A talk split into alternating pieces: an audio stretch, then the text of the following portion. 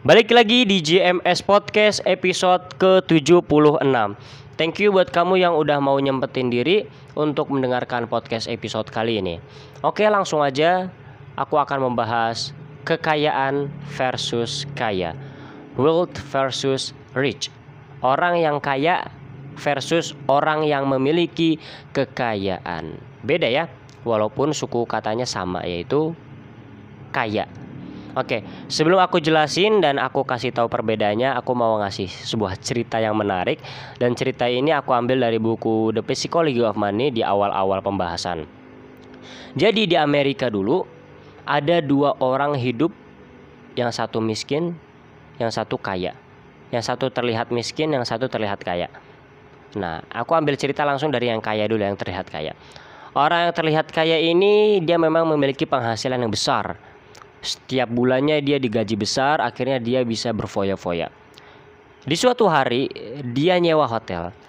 Dan ada petugas hotel yang masuk dan berbuat kesalahan akhirnya orang yang terlihat kaya ini mengancam atau mengusir petugas tersebut untuk keluar dan mengatakan saya butuh bayar berapa untuk mengusir kamu keluar. Nih uangnya. Akhirnya dia memberikan uang yang sebenarnya nggak perlu gitu. Jadi orang yang terlihat kaya ini dan memang ia memiliki penghasilan yang besar selalu menghamburkan uang yang tidak jelas tanpa tujuan dan tanpa makna. Ia berpikir bahwa uangnya masih banyak. Akhirnya lama kelamaan, lama kelamaan dia bangkrut dan akhirnya mati dalam kemiskinan. Sedangkan orang yang terlihat miskin yang bekerja hanya sebagai petugas kebersihan di sekitar pom bensin dia memang terlihat biasa-biasa aja, justru terlihat miskin. Tetapi pas dia meninggal menjadi sorotan dunia. Kenapa? Karena dia berhasil investasi jutaan dolar atau miliaran dolar ke rumah sakit tertentu di Amerika.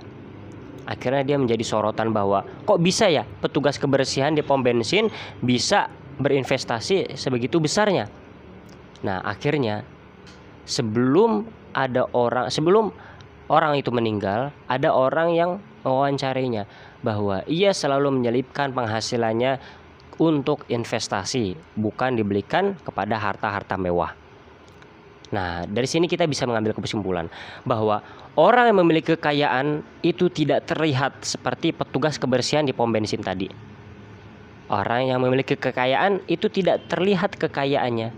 Dia mau membeli rumah yang mewah dia bisa, dia mau membeli pakaian-pakaian yang bagus dia bisa. Dia bisa makan makanan yang enak tapi dia selalu berpikir bahwa kekayaannya itu tidak hanya untuk dia sendiri tetapi gimana caranya ia mengelola kekayaannya untuk anak dan cucunya nanti. Akhirnya dia milih untuk investasi yang akan berternak beranak pinak atau mengalihkan penghasilannya. Kalau orang yang kaya dia selalu membelikan atau menukar penghasilannya menjadi harta yang mewah. Dia tidak berpikir bahwa hartanya sekarang atau uangnya sekarang itu akan selalu menurun. Akhirnya dia belikan sebuah harta yang angkanya atau harganya selalu menurun dan nilainya akan menurun, tidak naik seperti investasi emas atau investasi saham dan lain-lain. Nah, jadi orang kaya itu adalah orang yang kekayaannya terlihat ya.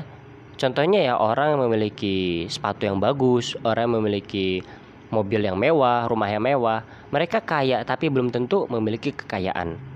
Tapi kalau orang yang memiliki kekayaan pasti udah bisa kaya gitu ya. Jadi kamu bisa ngebedain.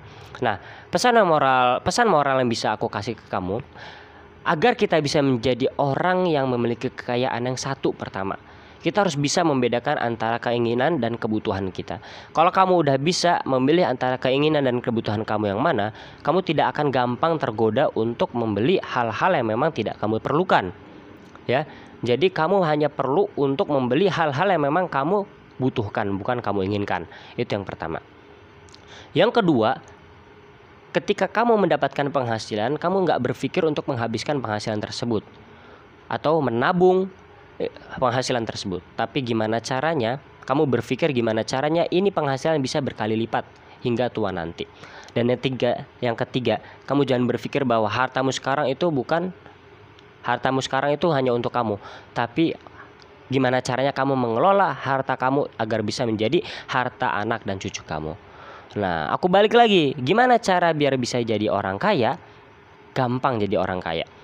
Penghasilan dari hasil kerja kamu, kamu belikan seluruhnya untuk kebutuhan kamu dan untuk keinginan kamu. Gak usah ada yang ditabung, gak usah ada yang diinvestasiin. Kamu bisa beli iPhone, kamu bisa beli mobil, kamu bisa beli mewah, rumah mewah, dan kamu akan terlihat kaya. Tapi jangan menyesal kalau di akhir nanti kamu tidak ada simpanan atau dana simpanan yang akan bisa menghandle ketika kamu sakit tiba-tiba atau misalkan kamu jatuh tiba-tiba ya itu adalah pelajaran buat kita semua. Kalau misalkan kamu emang mau ngedalemin antara kekayaan dan orang yang kaya lebih dalam atau mendalami materi ini kamu bisa beli langsung buku The Psychology of Money. Ya The Psychology of Money ini lagi booming lagi hebat banget. Bukunya lagi bener-bener diangkat agar kita bisa lebih pinter lagi untuk mengelola keuangan. Jadi aku rekomend banget buat kamu yang emang mau belajar finansial Oke, jadi sebenarnya cuma itu aja yang aku mau sampaikan ke kamu. Semoga bisa menjadi manfaat dan bisa menjadi pelajaran buat kamu ya. Thank you udah dengerin sampai sini. Semoga bermanfaat. Salam semangat.